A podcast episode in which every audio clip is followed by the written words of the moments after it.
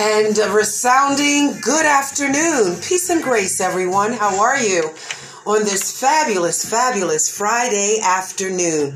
Welcome once again to WHGE 95.3 FM, the one and only black owned, black operated news information station in the city of Wilmington. We are the first. No matter who comes next, we are the first thanks to Harmon Carey. And so my name is Rachelle Wilson, and I will be your hostess for this next 45 to 55 minutes. Joining me is another WHGE uh, journalist. I welcome with me today in the studio Mr. Pat Gibbs. Peace and grace, Pat. Good afternoon. And so today is we are honoring the oral history, the East Side Pride, the reasons to be proud of the great heritage and history that has come from the east side of Wilmington, Delaware. We can't thank you enough for joining us. Sit down, grab your popcorn, and get ready for the ride. It's going to be a good one, folks. Today in the studio, we have with us the one and the only Mr. Larry Williams. Good afternoon, sir. Good afternoon to you, and thank you for having me. Yes, thank you so much for being here. So, I want to get right into the crux of our oral history. Now, it's my understanding that you are a saxophonist. So, my first question is the who. Who are you, sir? Tell us a little bit about who you are and your connection your connection to the east side of Wilmington, Delaware? Well, I've been a saxophone player for, well, since I was 14, really. Um, I played in a lot of R&B bands. I played in jazz ensembles and, and things of that nature. You know, I also do a little composing and arranging. And as far as the east side goes, well, I've been I've been pretty much a resident for the last 34 years or so. Although really going way way back, the first home I can remember before we moved to, to the south side of town was just a couple blocks down on 1019 Lumber Street. Okay. And so in, in doing that, what was it like then for you? I mean, coming up, what, what was the era that you came up? The nineteen what? In the sixties, really. I 19... was born. I was born in the fifties, but I came up in the sixties. Okay, so things were very different then oh, than they oh, are now. Oh, very much so. So maybe I could leave my door open then. You could. Okay. You, you you could. I mean, it was a it was a completely different time, you know. And musically, well, there was a lot of a lot of music happening. There were a lot of bands around, and well, music was just all over the place. Mm-hmm. You could hear, you could say, just walk down any one of these streets, and you would hear music coming out of people's homes, either through radios or record players or you might hear music coming out of out of the juke from the jukebox of the local bar, wherever it happened to be. But you know, it was all it was it was a it was a much livelier time. Yes, and and you met Pat. How did you meet Pat? So you guys are friends. Uh, yeah, we met on on, on the, radio. On the radio. Yeah, we met on the radio on Even Stevens Bop Time. Mm-hmm. WBUD. Yep. Okay, and so you know, were were you playing an instrument as well, Pat? Did how did you get into that that whole saxophone vibe? Uh, well, no, I'm a jazz fan and somewhat of a historian. Um, I met Larry, like I said, on Even Stevens Bop Time, and we uh, immediately connected because of my love of jazz and my compared to Larry minuscule knowledge of jazz, and uh, you know, and we we just hit it off and Larry seemed to enjoy my broadcast on the radio, and of course, I enjoyed him, learned a lot from him, and uh, so you know that's how we connected. So, what was one of the most poignant or powerful moments that you or lessons that you learned from from Larry? Ooh. I know there's that, probably a multitude, yeah, but you yeah. can only give one for this for this segment. Yeah, yeah. uh, I would have to say what most impressed me about Larry was his his knowledge of the music, not just jazz, but classic R and B, and I'm talking R and B from what the 40s. Yeah, yeah, yeah, from the 40s on, you know, and uh, So that was, you know, one of the things that just really stuck with me about uh, Mr. Williams. Of course, another thing is the tradition that Larry comes from, and I like to mention that. You know, um, for instance, who, why the saxophone, Larry? It was well, I started out as a clarinet player. Okay. You know, but um, at the at the time, well, I, when I was around fourteen or so, well, there there were bands around. Like I was, well, I, one in particular I'll say was the the Four Souls band with Keith Smith, Kenny McAllister, uh, Johnny Bell, and all those guys. Hmm. And uh, bass player friend guy that I got started with, Dave Keller. We used to go down to Johnny's house on Bennett Street and watch them rehearse, and then we'd walk back to South Briggs saying, you know what, we got to start, we got to start a band ourselves. So that particular year between eighth eighth grade and ninth grade, I got a chance to have a tenor saxophone taken home for the summer, Mm. and I haven't looked back since. I heard that. I heard It, that. it kind of just um, grabbed a hold of Well, you. yeah. What, what is it about the sax that's so that's just blends and merges with your soul? Well, it's well, there, there are so there are quite a few members of the family, but the tenor saxophone, for, at least for me, is the most human of the family. I Human. mean, you, you, well, I, I- by that I mean you can get all sorts of human emotions out of that horn. Oh, really. Oh, You know, okay. if you listen, if you listen to certain people play, like if you hit listen to John Coltrane play, or you hear Lester Young, or you hear Pharoah Sanders, you hear all these sounds coming out, you mm-hmm. know? and that's just raw emotion. I heard that. Wow. I heard that. I wish you had brought it along. You could um, just give the audience just a little tidbit, a little taste. uh, Where so, did you learn to play? Well, I, well, actually, in school. School? Okay. Yeah, yeah, yeah, yeah. Well, I, like I said, I, I started on clarinet in the third grade, hmm and so, and I played clarinet from third grade through eighth grade. Starting in ninth grade, I, I switched over to bass clarinet and was playing saxophone at the same time too. Mm. But see, but ano- I guess another thing too is hearing saxophone players on you know a lot of those R and B records. You would always have that sax solo in the middle, Mhm. you know, and and there was just something that just sounded good to me. Okay. Yeah. I heard that. I heard that. so we've got the why. We know why because it's human and it makes you feel really. It's just smooth with you. You know, we know who you are. We know the time and the era. Uh, but what we don't know is what it what has it done for you in the transformation from those years of the 60s and you having knowledge of music from the 40s and all the way even up to today where are you in that genre now where are you in that journey Well, basically, I'm still trying to play jazz. that's what that's that's really what I'm still trying to do. Although I have to admit, you can't just say the word jazz now. If you because nowadays everything's been broken down into genres and subgenres and sub subgenres, so you really have to be crystal clear as to what you're talking about. When I was coming up, if you said the word jazz, people instantly knew what you were. They knew what you were talking about, and they knew who you were talking about. It's a little bit hard to pinpoint now. Because now you have things like real jazz, smooth jazz, all you know, all, at one point we even had something called acid jazz. Yeah, I remember that. Which I never quite figured what that was. you know, I never figured that out uh, either, Larry. Um, I want to ask you uh, about your teachers. Oh well, the first one, my elementary school teacher was a gentleman by the name of Clinton B. Grant. In junior high school, right over right over here at Bancroft, I had a gentleman named William Boyd, and a lady named Doc, Dr. Mildred McGowan, who was the first one who inspired me to take up a pencil and try to scratch notes on paper.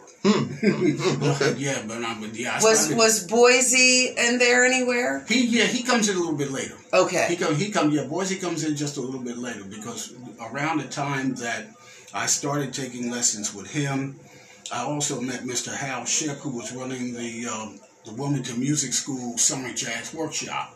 I spent four summers there, Hmm. and he used to bring in a lot of you know big name people. Hmm.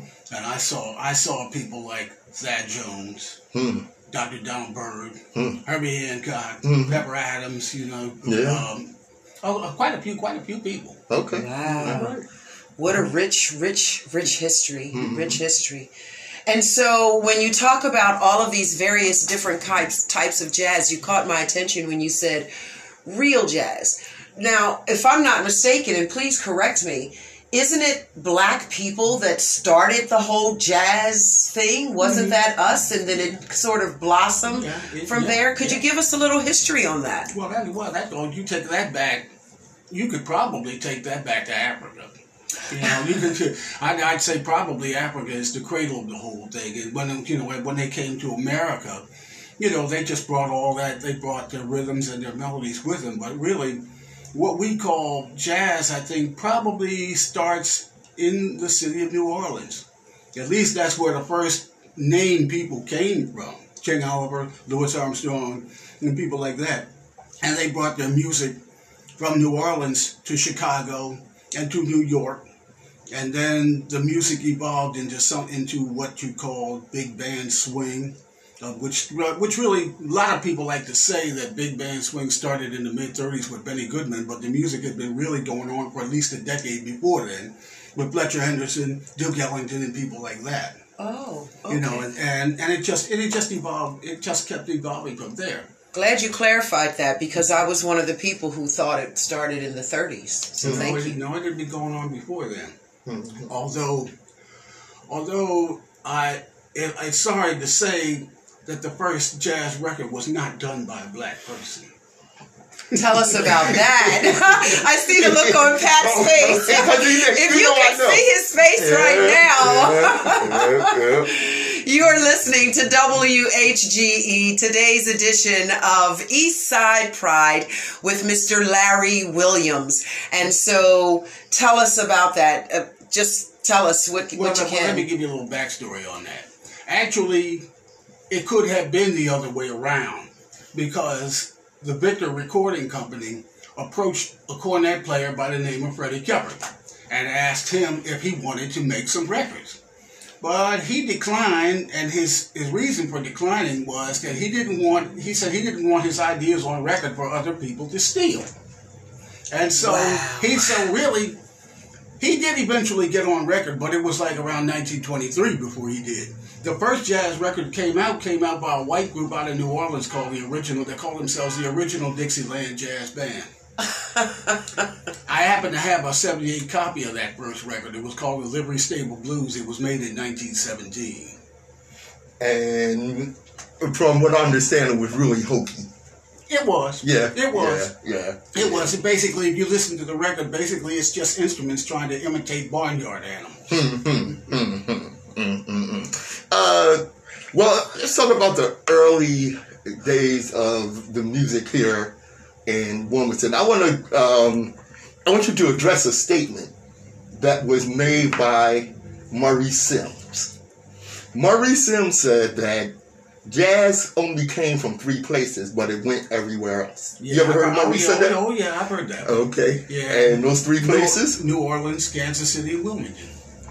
and if you ever asked him about, well, what about Chicago and New York? He said, well, those are the places the jazz went to.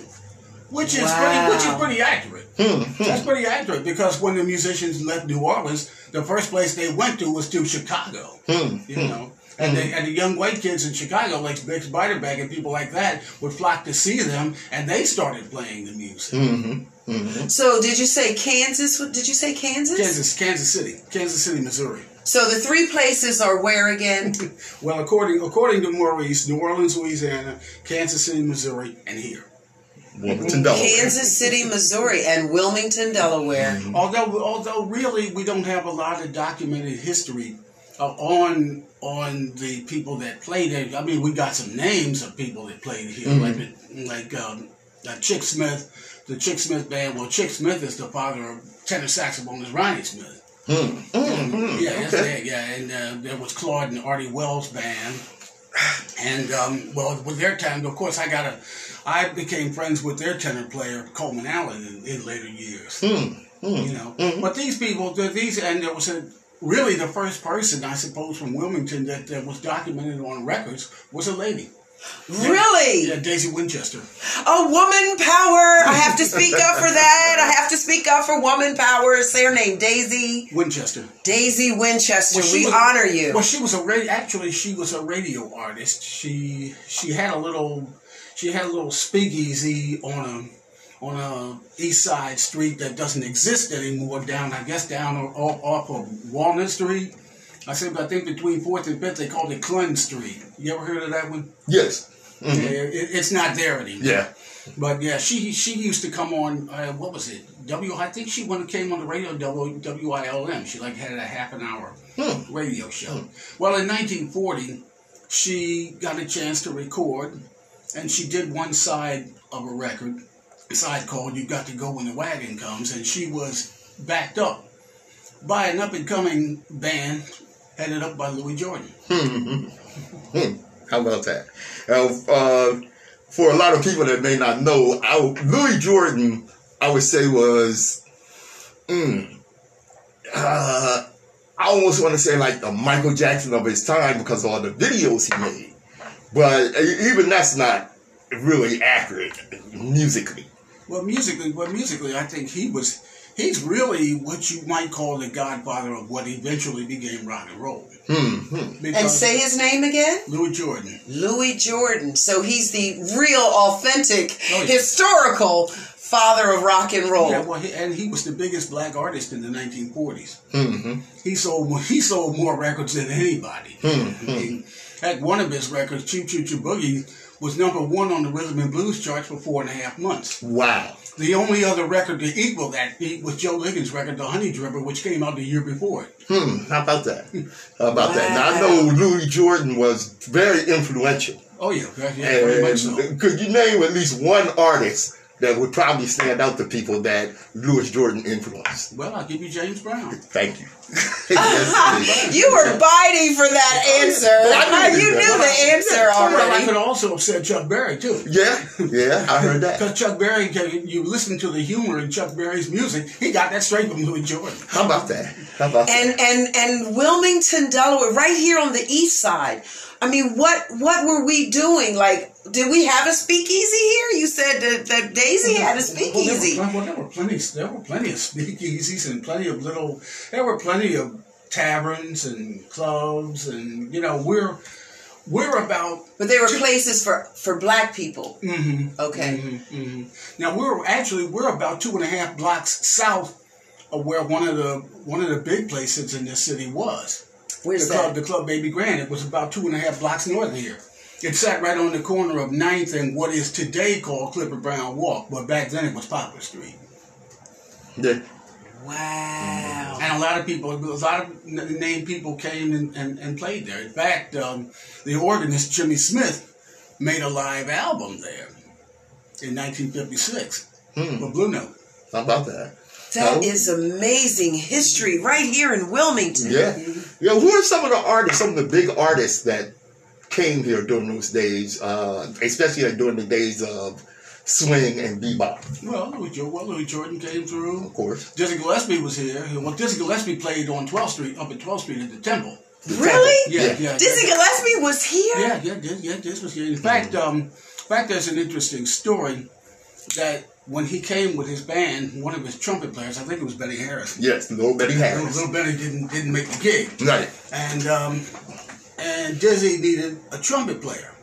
Well, Dizzy and Boysie were friends. They because they go back to their days in North and South Carolina, and and so Boysie told him, "Don't worry, we got somebody for you."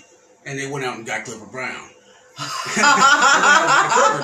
and Clifford came and Clifford came in and Clifford played the music and Dizzy was flabbergasted. Uh, a fellow, another historian, Dave Clark, uh, has said on on the um, on the um, video, Brownie speaks. He says that Dizzy, he said that Dizzy said, "How in the hell could somebody play trumpet that good and I didn't know about it?" How about that? How about it? Well, How old what- was, what- was Clifford at that time? And and what was this? I want to hear the end of the story. Okay.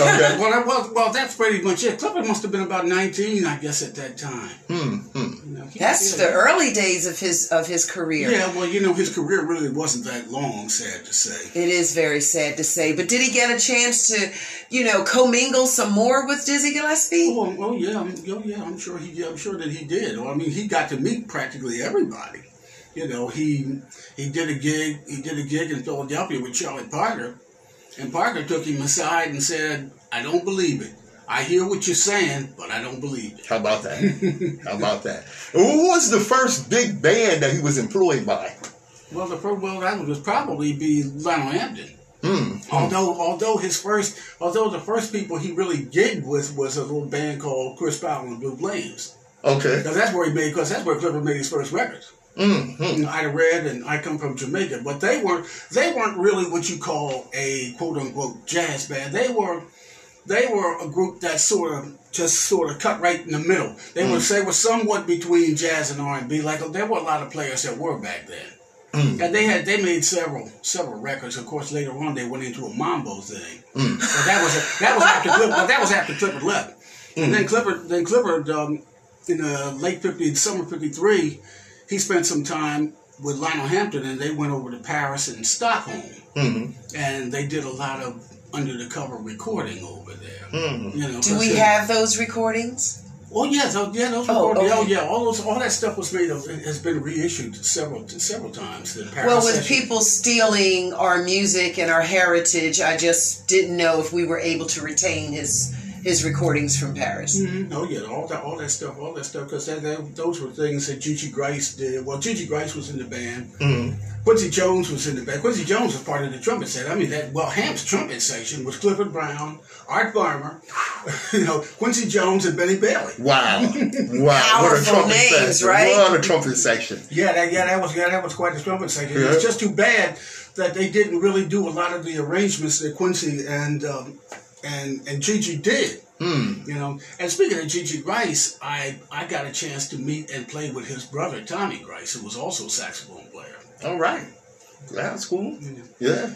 Yeah, that was that was yeah, that was probably the big band experience. Of course, that same year, '53, Clifford Brown also did some of his first recording. Well, first as a co-leader with Lou Donaldson hmm. in June of '53, because Donaldson had heard him and Donaldson told him, "You need to come on into New York and let's make some records." Mm-hmm. And so they they got well. Let's see, who did they get? They got Elmo Hope, Percy Heath, Philly Joe Jones, and then and they made some and they made some records. And later on that summer, Clifford did his first one as as a complete leader mm. with Gigi Grice, Charlie Rouse, John Lewis, Percy Heath, and Art Blakey. Wow. Boy, imagine Man. the cost of those concert tickets today. How about that? If they could do that today. Really? Yeah. Tell us some more about who you played with and, and, and how your career and what you did with your, your talents. Well, me, well, most of most of it was just you know just playing playing with local guys. Although I can't mm. say I met a, I met a few. I met I met a few of them. I even um, I even got courage enough once to show a composition of mine to Herbie Hancock. and he liked it. Really? Mm-hmm. He right. liked it. Enough, well, he liked it enough to to take it to the rest of the rest of the uh, faculty, and they played it back for the students. Oh, that's nice, great. That's nice. Great. Yeah. People should be honored for their talents and their skills. Mm-hmm. They should be. I would love for you to come back and, and, and hit a little a couple of notes one day. well, well, that would really be well, great. There's, there's something you can you can go on you can go on online and find me. okay. oh, really? How would yeah, we? Yeah, that's well, you know, under well, either under the group, the, my current group, Keepers of the Flame, or what we were before, Infinity. Mm-hmm. Richard Blackwell did some things. He did a thing with us, mm-hmm. you know, and so you know, there's that. Mm-hmm. we did a couple things at the World Cafe mm-hmm. when that was down there. Mm-hmm. Who are, who are the members of your band? Well, right now it's myself, Fareed Majid, the cornet player. Well, basically, he he and I and, our bassist Ed Dolly are basically the band, and mm. we just grab other people. Right now, Dennis Fortune is working with us. Okay. A young alto player, Perry Williams, is working with us, and we're and we use either uh, either Kenny Gladney on drums or John Coley on drums. Okay, all right, some great local musicians. Oh yeah. yeah. Are Are there any upcoming events? Uh, I'd like to come and have a glass of wine and sit and listen to you. And, well, we do have a short set a short set to do at the um, at the Delaware Art Museum on the 23rd of October. The twenty third of October, the Delaware Art Museum. Yeah, we'll be- Larry we- Williams. Yeah, well, yeah, to keep us in flame. Yeah, we'll be. We'll just be. well, I guess we're the openers because I think Tony Smith is working there too. But Okay. he'll be doing something a bit later than we will. Okay. Okay. and that's All right. Keepers of the Flame. Mm-hmm. Okay. Super. Wow. Uh, you're listening to WHGE 95.3 FM, the one and only education, advocacy, and information news network. Here, black owned, black journalists, black information for black communities. Thank you for tuning in. Today's interview is with Mr. Larry Williams, and we are highlighting the oral history of the East Side Pride. All right, all right. Um, of course, a lot of people know about Clifford Brown, especially in the jazz world, and some beyond the jazz world. Mm-hmm. Uh, okay, but Clifford Brown wasn't the only named musician to come out of Wilmington. No, no, no, he wasn't. He, he wasn't. I mean, you know, Ernie Ernie Watts comes to mind. You know, Ernie, Watts, mm-hmm. Ernie Watts wasn't an East Sider, but Ernie Watts was, you know, was he lived in Wilmington, and he's a big name. Now, a name that a lot of people may not know was the vibraphonist Lem Winchester, hmm and Lem Winchester was also a city cop. Yeah, yeah. He used, he used to walk the streets of downtown Wilmington. He used to keep his used to keep his vibes in a club on King Street called the Sans Souci. I, I don't know how much this plays into the musical uh, aspect of it, but in just thinking about East Side in the 60s, you say we could have left our doors open then, and it was very neighborly and communal. And so the problems that we're having today, the issues with policing officers, we didn't go through that then, did we, or did we? Well, Were we had- friendly officers? It was better than it is now. I'd have to say. Okay. It, it was better. It was better than it is now. Yeah. hmm Of course, things. You know, I think things really started to heat up around the time of the '68 riots. hmm 'Cause that was a, that was a pretty stressful time around town. I bet it was. What was going on in the 68 riots? Well, you know, Martin Luther King had just been assassinated. oh, yes. and a lot of cities just went, you know, went up like Went timber, up in tinder boxes, Yeah. you know, including Wilmington. hmm About four or five blocks of Jefferson Street burned down. as Wow. I recall, because I was I was in the tenth grade then. mm You know, that was yeah, it was, it was pretty rough. wow. Now there was something significant about the riots in Wilmington that happened here that didn't happen everywhere else. Um, of course, when the cops couldn't handle the rioters, Oh they yeah, they brought in the National Guard, right. Yes, I remember doing some research on that. and the National Guard stayed in Wilmington longer than it stayed in any other city in the country. Hmm. In fact, the, that, the National Guard didn't leave here until January of 1969. Wow. Why did they stay here so long? Well, from what I've heard, the governor at the time was at Carvel. No. Um. Oh, what was his name? Mm. Uh, it wasn't Tribbitt. Oh, No, he comes along a little later. a little later. Yeah. But I Uh, think Peterson was the governor when the when the came in when when the guard left. right. Right. Pe- no, yeah. Peterson was when the guard left. I can't think of this I guy's think name. it was Carvel. What year was Maybe that it was, again? 1968. Yeah, sixty eight. Well, any anyway, uh, what I've heard was that Carvel had been hearing some rumors that black black you know black people were going to be taking up arms and bringing in guns as soon as the as soon as the um, the, the guard National left. Guard? Yeah, as soon as the guard left, so he wouldn't. So he was too scared to let the guard go. Wow, that's crazy. And there were a lot of there was a lot of gang warfare going on at that time. In 1968, the governor was Charles L. Terry Charles- Jr. Oh, Okay, Charles Terry. Terry, Governor Terry. Terry, yeah. yeah. Terry. Mhm. And so, and so, I- I'm, I'm sorry, I missed it. What did, what did Governor Terry do? Well, he well he kept the guard here because he kept hearing rumors that as soon as the guard left town, then the blacks were going to come in with, with their guns. Yes. So we know how to riot. We know how to protest. We know how to uh, do, you know, make a stand here in Wilmington. Uh, that's for sure. But does it? Did it do any good? Or I mean, why did they eventually pull out? And I know that was some of that was here on the east side. Oh yeah, yeah, well yeah, some of it was. Yeah, well, it, well, it, well, it was all over the city, really. Yes, It was all- yes. it was all over the city. Mhm. And you were in the tenth grade then, so you were a young man. Mhm, mhm. Uh, Yeah, I just I won't say how old I was. yeah. Yeah, you just slightly behind. Yeah, yeah. I think I was like seven years old when that went on, and I do remember the National Guard. You know, um, now after the 1968 riot and the Guard left, something that I remember about Wilmington was the uptick in art- artistic endeavors. You know, there Mhm. were uh, what was it? The the King Center had a theater. Yeah. Yeah. Yeah. Um, Yeah. of course, then we lose some of the clubs on the east side. Oh yeah, we lost. Yeah, we lost. Yeah, we lost quite a, quite a few of them, Mm, few, including the club Baby Grand. mm, mm, mm, A lot of, uh, in fact, a lot of those, a lot of those venues just left. You know, mm, like some of the last that I can remember that I used to be in were like the um, the boardroom that was over on Seventh and Tatnall Street Mhm. in the early '80s, and Club Ambrosia.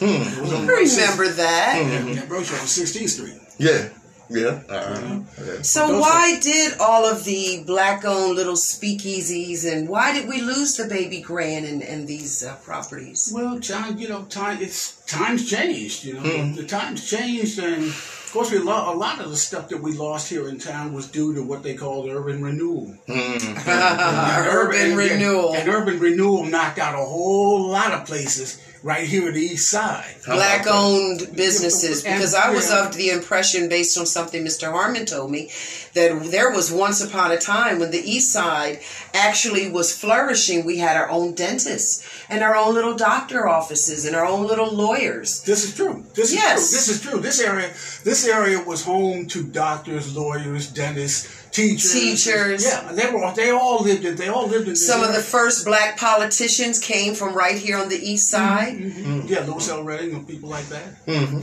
Yeah. So the urban renewal is what kind of wiped us out. It took a lot of things. Well, it took a lot of homes out. It took a lot of businesses out. You know, even Boysie. You know, Boysie used to live over here on the east side. Right. You know, he lived right over. He lived right over here on Pine Street. 'Cause There was a whole row of houses on the left side of Pine Street. Mm. But Urban Renewal took them out, and then they expanded Bancroft. Because Bancroft wasn't Bancroft wasn't as big as it is now when I first got there. How about that? You know, it, it was only about as half half of its size. Mm. My graduating class of 1967 was the first one to leave the complete building. Hmm. Hmm. How about that? Yeah, but they Uh, knocked that. But they knocked that whole row of houses out, including Boysie. So that's why he wound up over on Sixth and Broom Street. Man, that's something. Yeah, that's Sixth and Broom. And I, I, uh, at that time, I lived on Fifth and Broom. It's right around the corner from me. And Yeah. of course, and of course, I know you probably remember too that part of all of that project was when they when they decided to put I ninety five in Right. and took out half of Adams Street and half of Jackson Street. Wow. Man. And those are two. Those were two major East Side streets. If that. Well, was that actually, they're correct? on the west side. they're Oh, they're the west side. Yeah, yeah, I ninety five. The I ninety five goes through the west side. Yeah. Okay, mm-hmm. my apology. I'm a transplant. I'm still learning my. I'm navigating. I'm mm-hmm. navigating through it, mm-hmm. um, and so in in just like thinking about everything that you have told us today, you know, if you could have one one time to come back, what would that be? What would that moment be if you could just recreate that moment in time today? Well, I guess if I was ever going to go back, I'd probably want to go back to maybe that period of somewhere in between bebop and hard bop. Hmm. You know, to actually be able to see people like Clifford Brown, you Mhm. know, actually performing. Mm-hmm. I mean, because all the only footage of him performing that we have is on Ken Burns Jazz, Right. where he was on the Soupy Sales show. How about that? Wait a minute, I remember I remember that show. That's he was on a TV show. Soupy sales. Soupy Yes, I remember that. Oh my, I'm Which was telling my of a comedy age show. too. you know. Um, but one of the things I mentioned was, you know, our rich history in music, and I, um, of course, there was, like you said, um, Daisy Winchester, Lynn Winchester, hmm uh, of course, Clifford, hmm okay, and there was also someone famous for the A Train, Betty, um, Oh, Betty Roché. Betty Roché. Yeah, Betty Roché. Yeah. Mhm. I believe I mentioned that Yeah, on the show yeah, before. yeah, Betty Roché, who grew up right around on 12th Street. Hmm hmm And she made the definitive recording yeah. of A Train. Well, she certainly, yeah, she did the first, the first vocal version of it. Okay. You know, on a, on a movie, on a movie, a movie called Reveille with Beverly, which I think came out around 1943. Hmm. But she had all, but she did some other work with Duke later on. Mm, okay. And she's also on the on the original Duke's Black, Brown, and Beige. Mm, mm, okay. Which he did at Carnegie Hall, I think, that same year. Okay, okay. And there is another well-known musician. I was talking about him just yesterday. Um, a lot Gerald, of people may not know. Gerald Price? Gerald Price, yeah, yeah. Um, can you tell us a little about him? Well, well, you know, well, he was a piano player. He, I think he's he was better known in Philadelphia because he did a lot of work in Philadelphia. Mm-hmm. But he, of course, he worked with some big name people. He made records with Milt Jackson, Richard Cole, mm-hmm. Sonny Stitt. You know, mm-hmm. you know, so he he hung with the big boys. Okay, I heard that. I heard that. We also have a Wilmington native that won a Grammy um, for his um, contribution to his group's uh, major hit, Cisco Kid. Oh yeah, Papa Dee Allen. Papa Dee Allen. yes. Papa Dee Allen. Yes. Yeah, War. Mm-hmm. War. Yeah, he, yeah, he's from here. Yeah. From from right here on the east side. Yeah, isn't he from the east side? I think he was. Yeah, yeah. Papa Dee Allen. He was the percussionist mm-hmm. for War. For War. We have so much talent and and I'll I'll just include myself in that, even though I'm a transplant. I'll include myself in that. But I'll say you, we, here on the east side has produced so much talent. So many amazing black people have come from right here on the east side. They may have done small things that made a big difference, or they may have done big things on TV and radio. But which whatever they did, I think the pride is in knowing they grew from the east side. East side pride, ladies and gentlemen. There's a reason to be proud of the great roses that grew from concrete here. Mm-hmm. For, in Wilmington, Delaware. Mm-hmm. Well, this was, of course, this was a place where a lot of black, you know, even back in the day, you know, people were more or less roped off into several sections of the city. Right you know, mm-hmm. and, and mainly the east side, which were a lot of black folks. Now I grew up on the south side. Mm-hmm. When we first when we first moved over there, the south side had there were a lot of Poles, of Polish people, there were Italian people. Mm-hmm. You know, there was a, there was a mix of people. Mm-hmm. Of course, towards the end of the '60s, it became basically black. Black, yeah, yeah, yeah. And same. well, there were, of course there were a mix of people on the east side at one time. Mm-hmm. You know, and it became basically black. You know, um, this is where this is where our ancestors migrated, though, right? From from, and the reason I ask that question is because when I think of Peter Spencer and his movement and his revolution, and how people were allowed, slaves were actually allowed to come here to Wilmington to celebrate with him for that weekend. In my mind, I'm thinking that even after slavery, people just came here to the east side. This was a safe haven.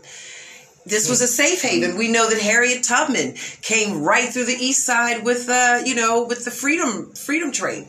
So the Underground Railroad. The Underground Railroad. Mm-hmm. So I'm thinking that the east side may have been. I'm asking, was it a safe haven for black people? Well, basically, Delaware was more or less a slave state. Mm-hmm. Oh yeah. You know, well, we know that. Mm-hmm. You know, so you know, and we mentioning Harriet Tubman. Well, in the early days of her trips north, you know, when Philadelphia was the place that you could feel free. Mm-hmm. Delaware was the last place to get through. Mm-hmm. You know, you know, to getting through this state to get there. Of course, after after they passed the fugitive slave law, even Philadelphia wasn't safe. Mm-hmm. You had to keep going until you got across to Canada. How about that? Yeah, that's true. Yes, indeed. Well, um, of course, you know, my, my focus is always in music. And you had mentioned that your era would be bebop and hard bop. Yeah, bebop and hard bop. Yeah. Um, being a jazz fan, I know the difference between bebop and hard bop. Yeah. But some people who aren't jazz fans won't even know what bebop is and what is. so what is explain it to our, to our, listening audience. well, well, be, well, bebop is it's a very virtuosic form of music. It's, it's virtuoso music. You know, mm-hmm. it was it's basically music that was rapid tempo. You know, and, mm-hmm. and, and, explain and you know you were showing off your versatility. Because mm-hmm. one thing we had, uh, one thing we haven't mentioned is that jazz basically until bebop came along, jazz was considered dance music. Mm-hmm. When you went out to hear big bands, you were generally going to a dance hall or a theater.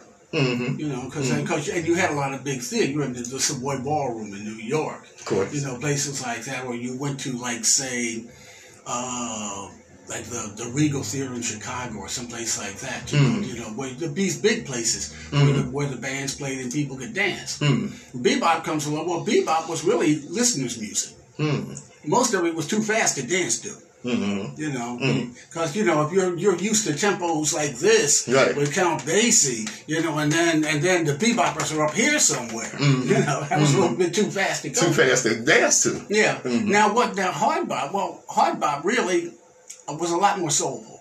Hard bop tended to reach back into the roots of black music, back to the roots of gospel and blues. Mm. You mm. know, people like Art Blakey and Horace Silver began to um, put more of that in, into their music. In fact, when people started talking about soul and playing funky in the 60s, mm-hmm. it was jazz people who introduced all. Mm-hmm. Because people like Horace Silver and Art Blakey and, all the, and Jimmy Smith and all those people were talking about playing funky and playing with soul mm-hmm. in, back in the late 50s. Mm-hmm. You know, mm-hmm. I mean, even even funk music itself, you could trace that back to the modal music of the late 50s. Mm. I mean, well, think of, well, let's give you, I'll give you a good example. Okay. Think about James Brown's Cold Sweat. Okay. You know where that basic horn line came from? Where? So what? How about that? So what? So what? Yeah. yeah. You know, James Brown's dad. Yeah. Mm-hmm. It's nothing but. But um, how about that? Yeah, I never realized that. The, the jazz players really were the ones who started a lot of what we talk about today. Mm-hmm. They don't get credit for it, right? But they started it. I heard that. I heard that. And that is unfortunate that that they don't get the credit, and and they deserve to have it. Of course, of course. Um, I think one of the tunes that I termed probably I could be considered the first funk tune to me was by Louis Jordan. and that was early in the morning. I don't know if you know that song or not. Oh, I have that record. Okay, I grew up on that record. Okay, okay, yeah. I always play because I always play the other side. Look out, sister, look out. Okay, yeah, I heard that. Said, since you're talking about Louis Jordan, well, Louis Jordan was the first rapper. Hmm, hmm. You know, tell us about people, that. I mean, people, I mean, people think that rap started in the late seventies. Hmm, hmm, you know, hmm. but black folks have been sneaking in rhyme for a long, long time. How about that? How about that? I like the way you said, been sneaking in rhyme for a long, I long time. I love that. I yes, love that. Yeah. Louis, Louis, Jordan was one of the founding fathers of that kind of stuff. Hmm, you know, beware, brother, beware. Look out, sister, look out. Petting and poking. They're, they're just some of the few, few of the things that he was doing back then. Mm-hmm. You know, and that, and that was he was ahead of his time. How about that? Yeah. Did Louis Jordan ever come to Wilmington? Well, yeah, yeah, he did. He, he did. Came, yeah, he, yeah, he, he came. In fact, um, a niece of his still lives here. Hmm. Oh, yeah. I, well, I met I met his I met his niece. Um, well, she well she worked uh, for um, uh, what's his name's funeral home. Um, Bells? No, not Bells. Uh, Congo? Congo. Okay. Yeah, okay. Congo. Congo okay. home. Mm-hmm. And uh, happened to me where we um, we had the service for Larry Unthing. Mm-hmm. And uh, she and his niece came and introduced herself to me and me and Steve. Mm. We had her as a guest on the radio show. Oh, that's great. You know, yeah. and she showed she showed us a lot of memorabilia, and she pulled out this itinerary. Yeah, his in fact, um, his wife of that at that point, Fleecie, his wife Fleecie, his then wife Fleecie Moore, mm-hmm. lived here in Wilmington in the last years of her life. She lived over on 27th or 28th in Washington. Hmm. Hmm. So yeah, he just so yeah, Louis Jordan does have some Wilmington connections. Okay, okay. You speak of radio. What uh, what radio was that, that that you were involved in? Well, still involved in the, the radio station at the University of Delaware, uh, WVUD. I come well. We just uh, we had a hiatus due to COVID, and I just got back in August. And I was doing just one Saturday per month, but now I'll be doing two Saturdays a month. And basically, what we, what even Steven and I do is, I, we just spit records and talk about the music. And I just, I bring my big bag of, I bring a big bag of 78s and 45s. Because they, they, they have turntables down there that can spin 78s. And, well, I haven't mentioned my record collection, but I've been collecting for over 50 years. Mm-hmm. Wow. And what time does your show come on Saturdays? It comes on from 8 to 10 in the morning. 8 a.m. until 10 a.m. Mm-hmm. mm-hmm. in the it'll morning, be, Saturdays. Be, and what's the call letters again? W? WVUD 91.3 FM. We're, we're, we're on the last two, I'll be on on the last two Saturdays of the month. So, awesome. this, so this month it'll be the 23rd to 30th. Okay, awesome. I'm going to try to tune in for that. Uh, I do a show here on Saturdays at 1 o'clock, so I cannot miss my show uh, to listen to yours, but from 8 to 10 a.m., I can certainly do that. And so you are listening to WHGE. Our special guest today is Mr. Larry Williams, saxophonist and radio personality, giving us the oral history of the East Side and reasons to be proud. So we thank you for tuning in. We thank you for being here. And as we close up our last uh, our last ten to fifteen minutes of this segment, uh, tell us just close us out with something. Tell us what you which which we haven't asked you. Well, I will see. But give me something. Skip, give well, let's let's go here. Yeah. Um, early radio. I know that uh, a lot. I don't know if you were around during that time or not. Um, during the time where some of the dances that came out of Wilmington, like the slide, and who was the um, stroll, the stroll, yeah, the stroll, and what have you. Of course, that came out of came out of Wilmington. Yeah, mm-hmm. yeah, right, right around the seventh, right around the seventh in uh, Walnut. Okay. And with, with Mitch Thomas's dancers. Okay. Now, Mitch Thomas. Who was Mitch Thomas? Well, Mitch Thomas was a big time radio personality here in, in Wilmington. He worked, I think he was on WILM, mm-hmm. but he was also the MC at Club Baby Grand. Mm-hmm. Black? Fact, yeah, his yeah. brother? Mm-hmm. Okay. Mm-hmm. In fact, you can hear his when you listen to the opening of Jimmy Smith's album that was done here. You can hear Mitch Thomas introducing him. Mm-hmm. Mm-hmm. Okay. Now, Mitch Thomas, of course, uh, wasn't he like the first black radio personality in, was, yeah, in Wilmington? I think he was because Maurice Sims did some radio too. Right. Right. And I think Maurice was like the second one yeah, on like, WILM. Mm, yeah, he was like the second one. Yeah. Yeah. And what year, what era was that? Well, this was be this would be back back, I'd say in the fifties. The fifties, yeah. yeah. I'd say back, you know, because Mitch also used to host. He used to have dances in the basement of the of what where the daycare center is today, Seventh to Walnut. Mm. And mm. Um, and that, from what I'm told, that's where the dance, the stroll, was, was originated. I actually know some of the people. They didn't have the, they didn't have a stroll record at that time. How about that? You know what they first danced it to was Bill Doggett's Honky Tonk. and then Chuck Willis came out with his version of CC Rider, and that that was the stroll record until the Diamonds came out with, the stroll. Mm-hmm. And a lot of people don't know this, but the gentleman that, that made the um, the, uh, this, the the record to to help the to teach them to sing the song mm-hmm. was Brook Benton. How about that? Yeah, Brook Benton. Brook Benton. Now, okay, a lot of people won't know who Brook Benton is. Yeah, that's yeah, that's true. Well, yeah. He, yeah, that's true. Well, he was a he was an R and B slash soul singer from the mid from the mid fifties into into the 80s mm-hmm. You know, he, he um, I went. You know, when you people mention him today, the only thing anybody says is "Rainy Night in Georgia." What about Rocket '88? Well, Rocket, well, Rocket '88 came out. That was Ike Turner and Jackie Brenston. Okay. Yeah, okay. That was, that was, Jackie, that was Jackie Brenston. Well, it was Ike Turner's band. Mm-hmm. Yeah, but, mm-hmm. but, when the record, but, but uh, Sam Phillips uh, recorded it in, at his studio in Memphis and leased it out to the Chess Brothers in Chicago.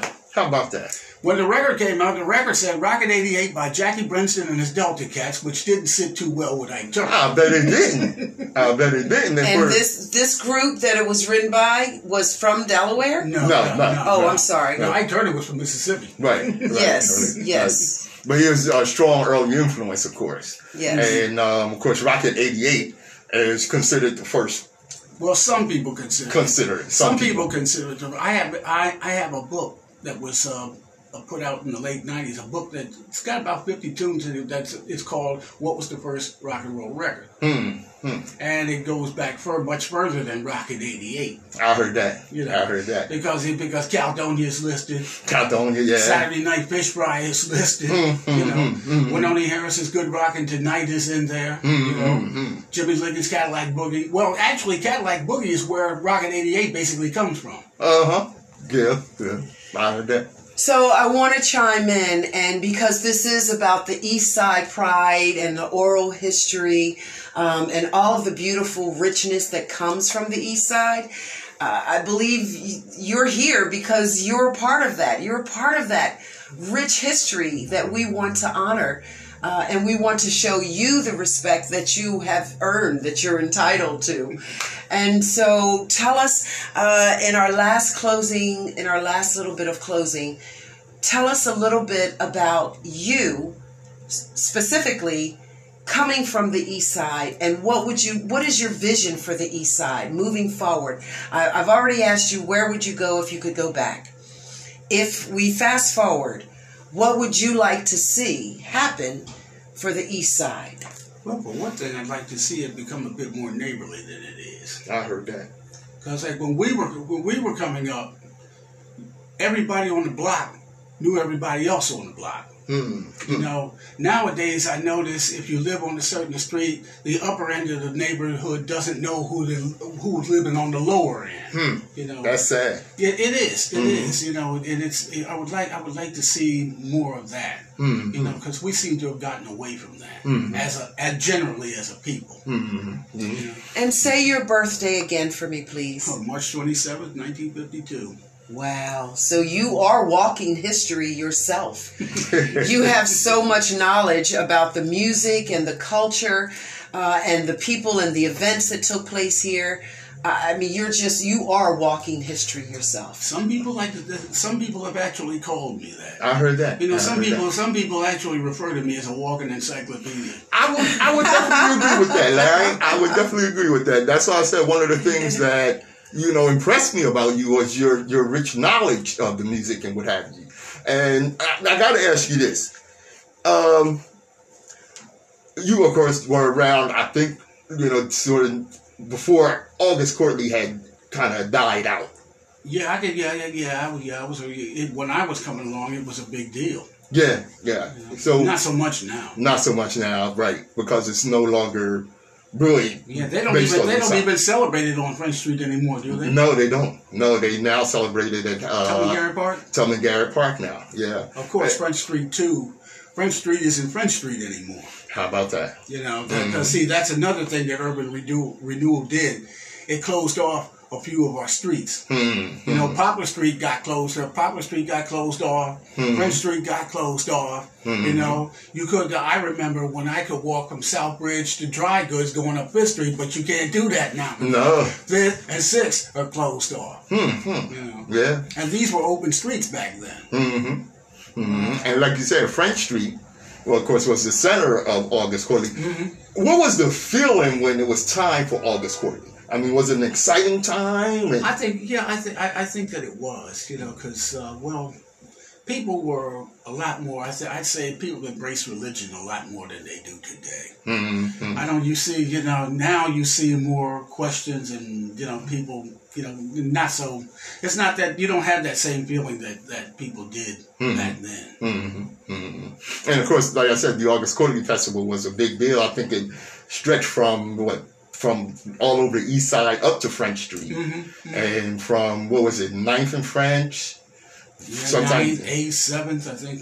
yeah, yeah, and counted several blocks. Mhm, yeah. And I was in. I was told in another interview that it was a time of jubilee. Mhm. People were so happy, and it was just it was a time. It's like a family reunion. Mhm. Even though you didn't know everybody there, but you got to know everyone that was there. It was like a, having a family reunion.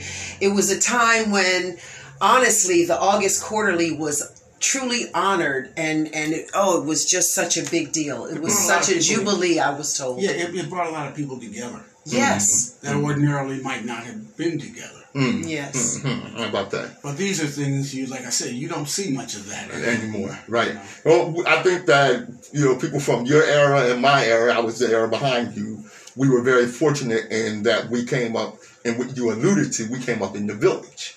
Yeah. Yeah. Mm-hmm. Yeah. You know, and of course, like you said, people were a lot more neighborly. Mm-hmm. People looked out for each other yeah, in the neighborhood yeah, and what have you. Yeah, they did. Yeah. Yeah. yeah. You couldn't get away with anything. How about that? How about that? You know? And since I've got you on the show, Pat, even though this isn't particularly just about them, because I really honor these two women for the taxi cab, uh, say their name again just oh, out of respect. My grandmother and her younger sister, Dorothy Cooper and Janet Cooper. Yes. Who were East Siders. East Siders and powerful women. Yes, indeed. And I just, I just love that story. women on the East Side. Yes, yes. Uh, I think some of the the educators. Yeah, yeah, yeah. Some, yeah, some, yeah, some of the teachers were, from. yeah, they lived in these areas. Mm-hmm. Mm-hmm. But like I said, this was a this these this uh, part of the town was loaded with in those days with teachers and doctors and lawyers and dentists and you know professional mm-hmm. people. Mm-hmm. Yes, I mm-hmm. mean uh, it's so amazing that such a richness and and a camaraderie of community was was there and together and how we celebrate. And religion uh, our spirituality was very big back then. You know people came together over god mm-hmm. and and that sort of thing. Mm-hmm. and so things have changed uh, but that doesn't mean that that the history will ever change. The history is rich and and powerful and uh, there's an old African proverb that I'm just going to I'm just going to impart this. Sankofa, you must look back in order to know where you're going moving forward. If you don't know your history, how can you be proud? You did not, many of you, black, brown, beige, and golden, you did not come here straight from the slave ships and plantations, and that's all you were. No, you originated from the greatness of kings and queens and philosophers and and uh, astrologers and and alchemists and this is the DNA in your blood, the richness of the blackness of who you are. So be proud of your history, but you got to know your history in order to be proud of it. So we honor you in this show, Eastside Pride, and today's very esteemed guest and absolutely an encyclopedia of knowledge, Mr. Larry Williams. I absolutely cannot thank you enough for being here today. You could have been anywhere, but you came to sit with us and share your oral history. And I thank you for the privilege. All right. Pat, you want to close us out? Where are we? All right, we are at WHGE 95.3, the Education Advocacy Station. Thanks for joining us. And we'll see you right here next week for part two of the oral history with former mayor, uh, Mayor Jim Sills. Take care, everyone. Peace and grace.